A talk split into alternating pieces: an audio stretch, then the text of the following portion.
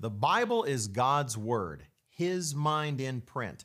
The truth found within its pages is simple and beautiful. But that doesn't mean some passages aren't hard to understand. On today's program, we're going to look at three common Bible questions we receive at Tomorrow's World. And we're going to teach you how to answer those questions yourself, straight out of God's Word. So join us for a new installment of Your Questions, the Bible's Answers.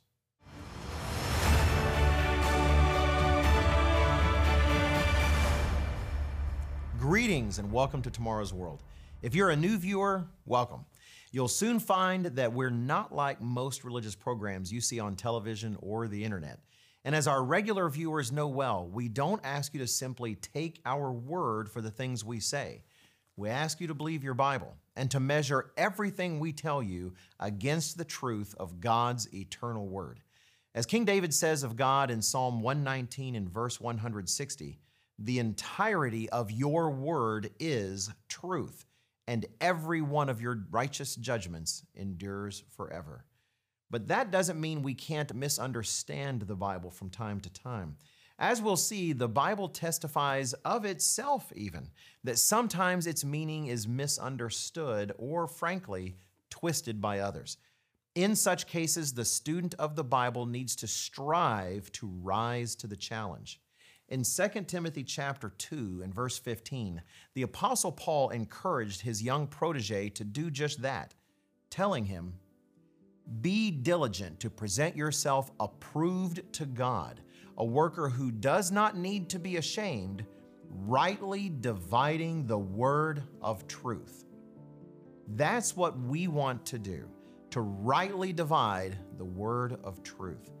To help you do that, we're making available today one of our most in demand resources the 24 lesson Tomorrow's World Bible Study course. The entire course is completely free, just like everything we offer on Tomorrow's World. Be sure to keep an eye out for the information you need to request your first lesson. But today, we're going to focus on three specific Bible questions. We enjoyed our first question and answer program so much, we couldn't help but do another one. And as we answer the questions, we'll illustrate the principles you can use in the future to answer Bible questions for yourself. Our three questions today are Was Jesus created? Did Paul teach that all creatures are good for food? And is the kingdom of God in your heart? Let's jump right in. Our first question is a common misunderstanding. Some teach that Jesus is divine in some way, but is not actually God, just as his Father is God. They say Jesus is a created being, just like the angels. And one verse that is commonly pointed to for such claims is Revelation 3 and verse 14. There in vision, the Apostle John sees the glorified Christ who reveals messages to the church of God intended to span the centuries that would follow. John writes in Revelation 3 and verse 14, And to the angel of the church of the Laodiceans write, These things says the Amen, the faithful and true witness, the beginning of the creation of God.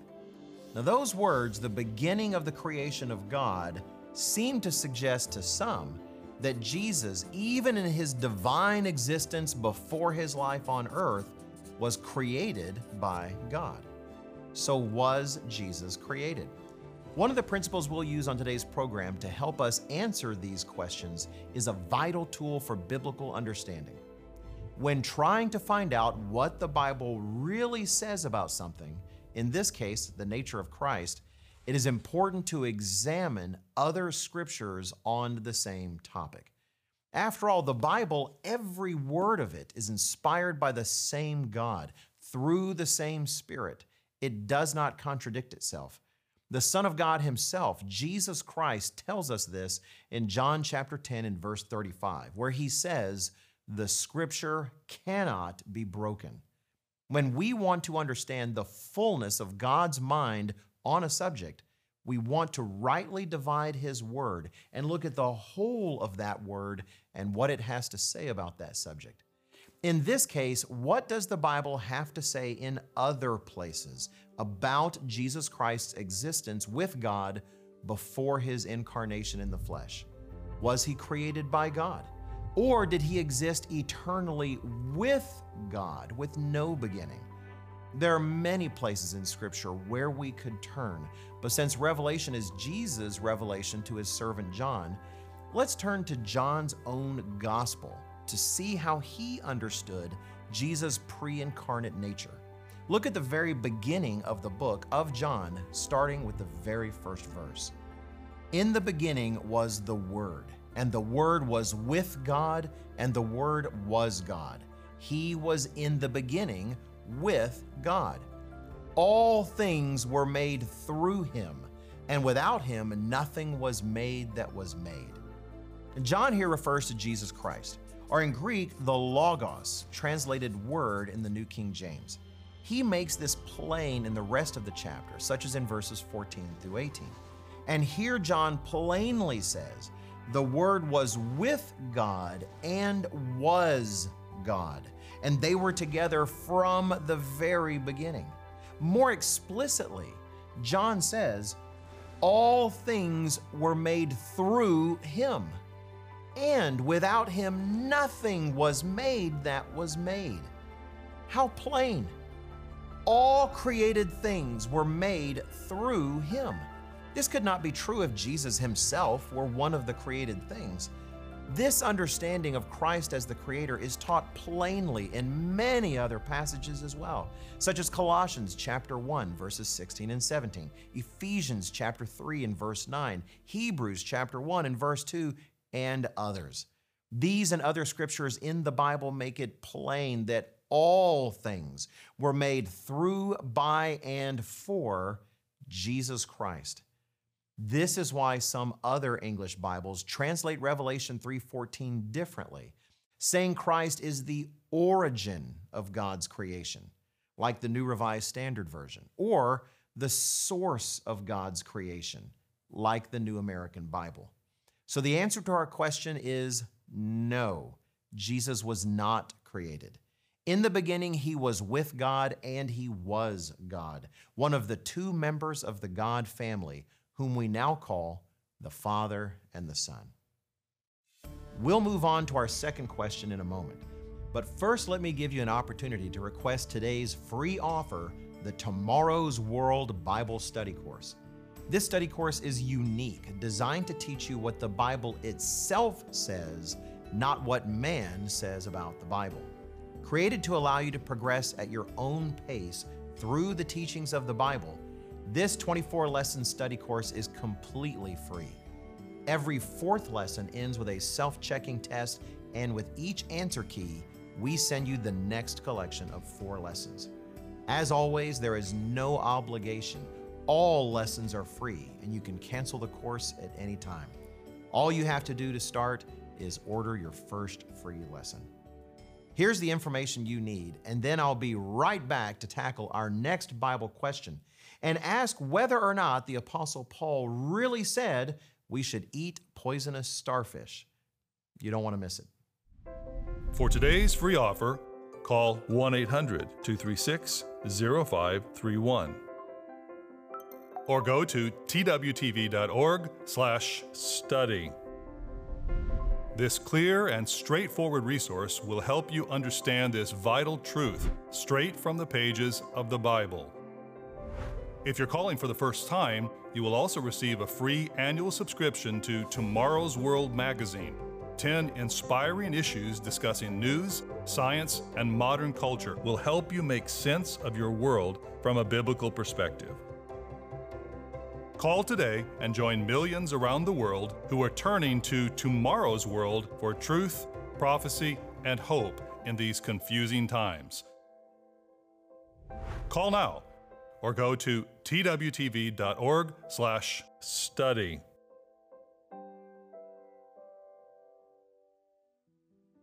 Welcome back. For our second question, some context will be helpful. Many viewers of Tomorrow's World and readers of our magazine, our free magazine that you'll receive in addition to today's Bible study course, have heard us explain the Bible's teaching in Leviticus 11 concerning clean and unclean animals. Clean animals being those God's word says it is lawful to eat, and unclean animals being those we're told are not lawful to eat. God's law is plain.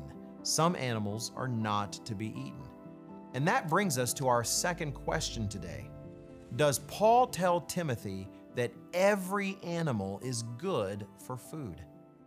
Let's look at 1 Timothy chapter 4 and verse 4 and make sure we understand what is being asked. We read there that Paul wrote to Timothy, For every creature of God is good, and nothing is to be refused if it is received with thanksgiving. So, at first glance, you might think Paul is saying that we should throw out God's laws about what animals are clean or unclean, and many try to use this verse to make that very point even though Paul said elsewhere that God's laws and commands in the Old Testament are holy, just, and good. Anytime someone wants to use the Apostle Paul to make the Bible seem to say God's laws should be ignored, you should take warning. And not because we're warning you, but because the Bible itself warns you.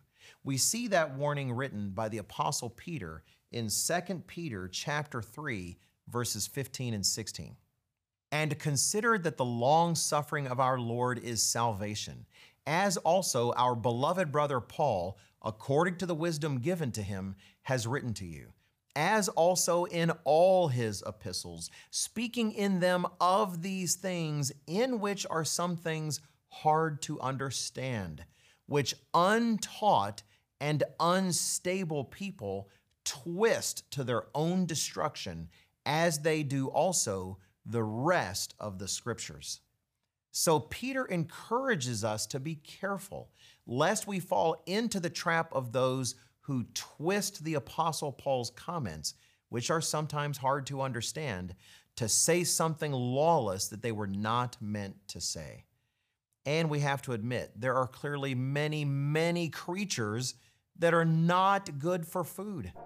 Animals such as the comb star an intensely poisonous starfish whose flesh contains tetrodotoxin, a deadly neurotoxin for which there is no known antidote.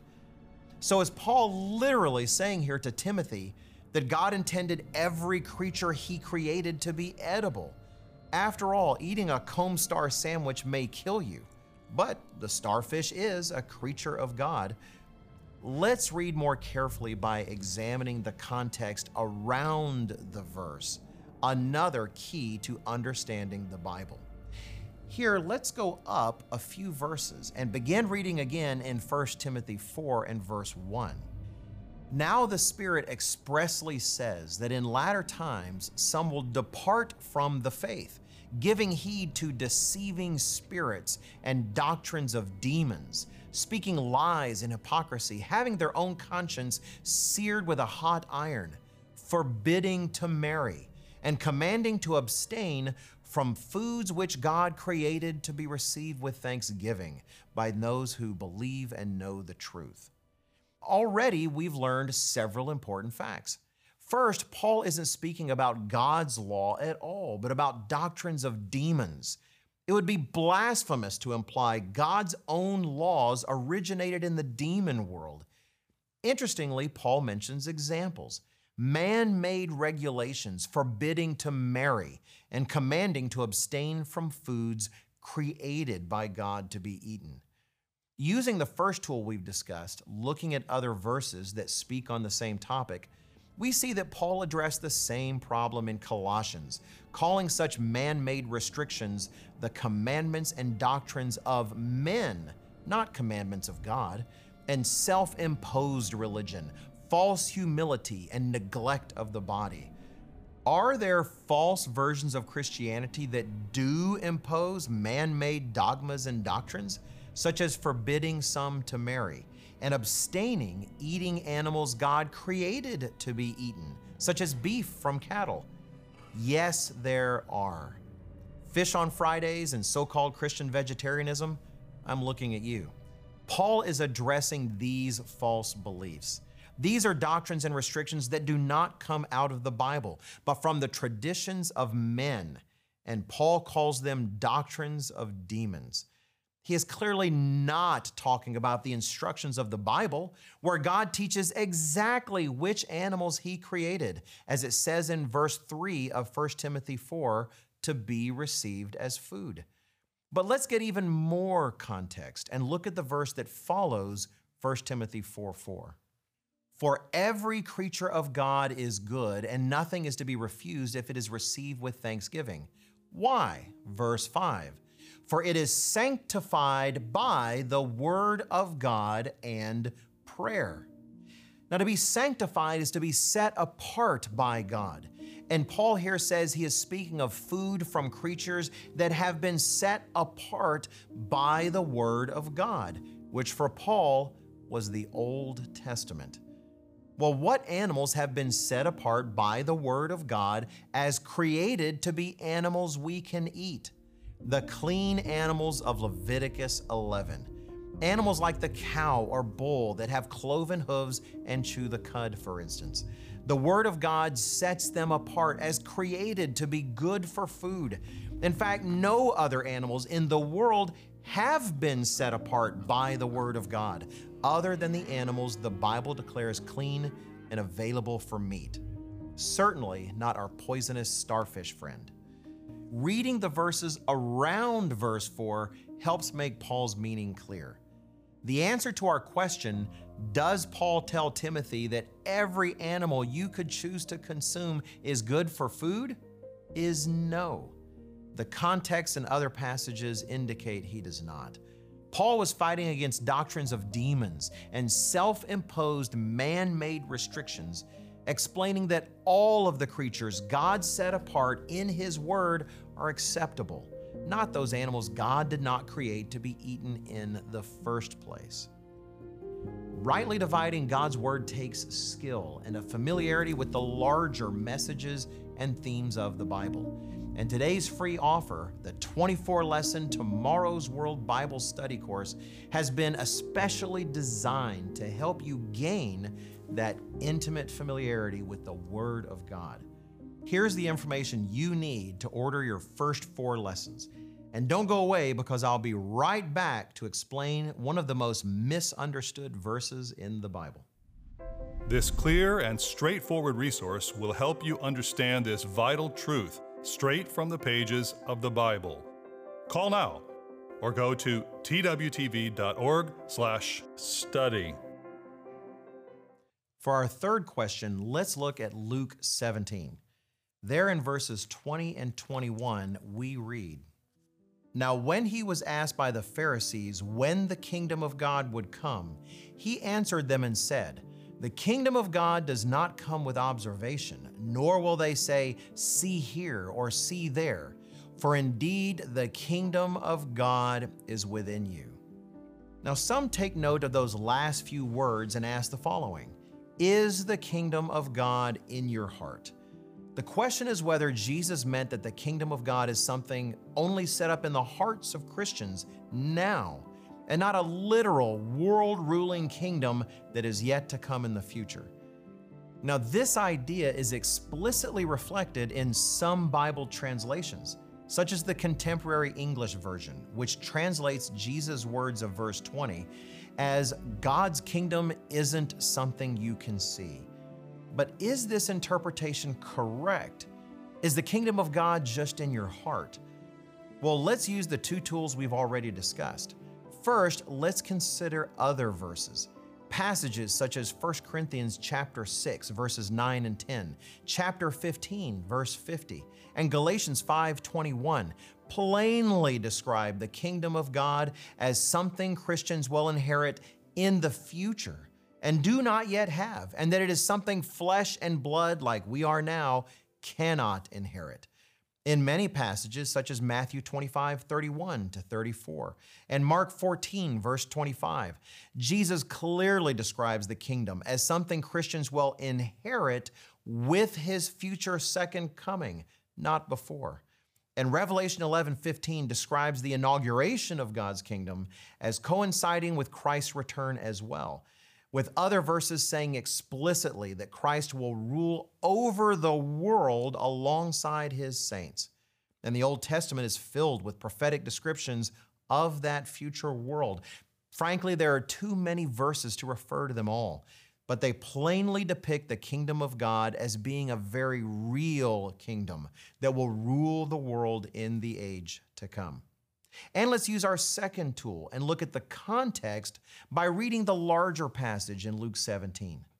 Then he said to the disciples, The days will come when you will desire to see one of the days of the Son of Man, and you will not see it. And they will say to you, Look here or look there. Do not go after them or follow them. For as the lightning that flashes out of one part under heaven shines to the other part under heaven, so also the Son of Man will be in his day. Notice that last part. The coming of Jesus Christ, the Son of Man, will be as when lightning flashes, which fills the entire sky. That's something very visible. In fact, accompanied by thunder, it can be impossible to miss. This does not sound like something invisible that exists only within your heart. Finally, let's use a third tool for understanding the Bible. Remember the additive nature of biblical witnesses. Luke is not the only biblical writer to describe Jesus' comments about the kingdom and its visibility. Look at a related passage as recorded by a different gospel writer, this time Matthew. Let's read Matthew 24, beginning at verse 23, and see what he adds. Then, if anyone says to you, Look, here is the Christ, or there, do not believe it. For false Christs and false prophets will rise and show great signs and wonders to deceive, if possible, even the elect. See, I have told you beforehand. Therefore, if they say to you, Look, he is in the desert, do not go out. Or look, he is in the inner rooms, do not believe it. For as the lightning comes from the east and flashes to the west, so also will the coming of the Son of Man be. For wherever the carcass is, there the eagles will be gathered together. This additional witness records additional elements in Jesus' description. First, he isn't talking about something that cannot be seen at all, but rather he's warning that he will not return and establish his kingdom in some secret location somewhere, some location that has to be figured out or hunted down. In fact, the Greek word translated observation in Luke 17 20 can mean just that a close and careful inspection, picking over minute details.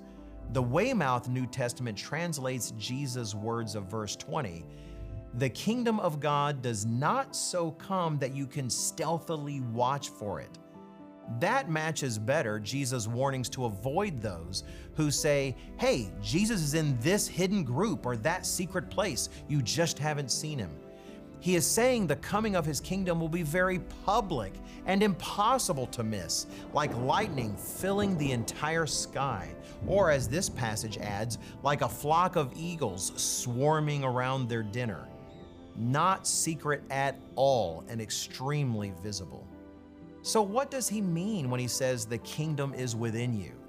Many other Bible translations get this verse more accurately than the King James and New King James as much as I love them, by translating that phrase more clearly as the kingdom is among you or the kingdom is in your midst. And that makes far more sense.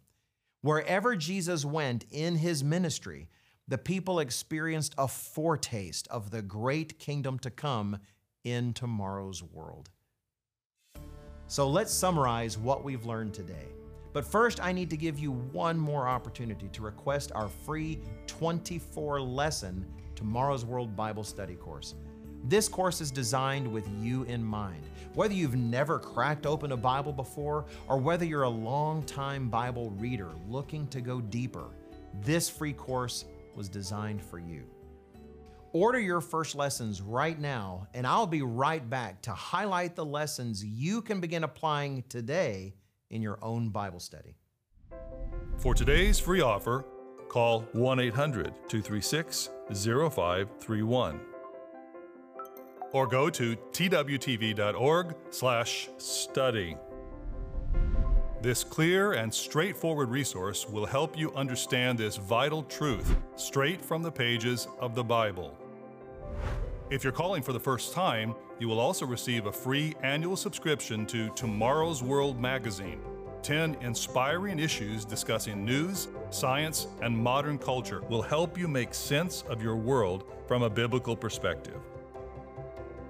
Call today and join millions around the world who are turning to tomorrow's world for truth, prophecy, and hope in these confusing times. Call now or go to twtv.org/study.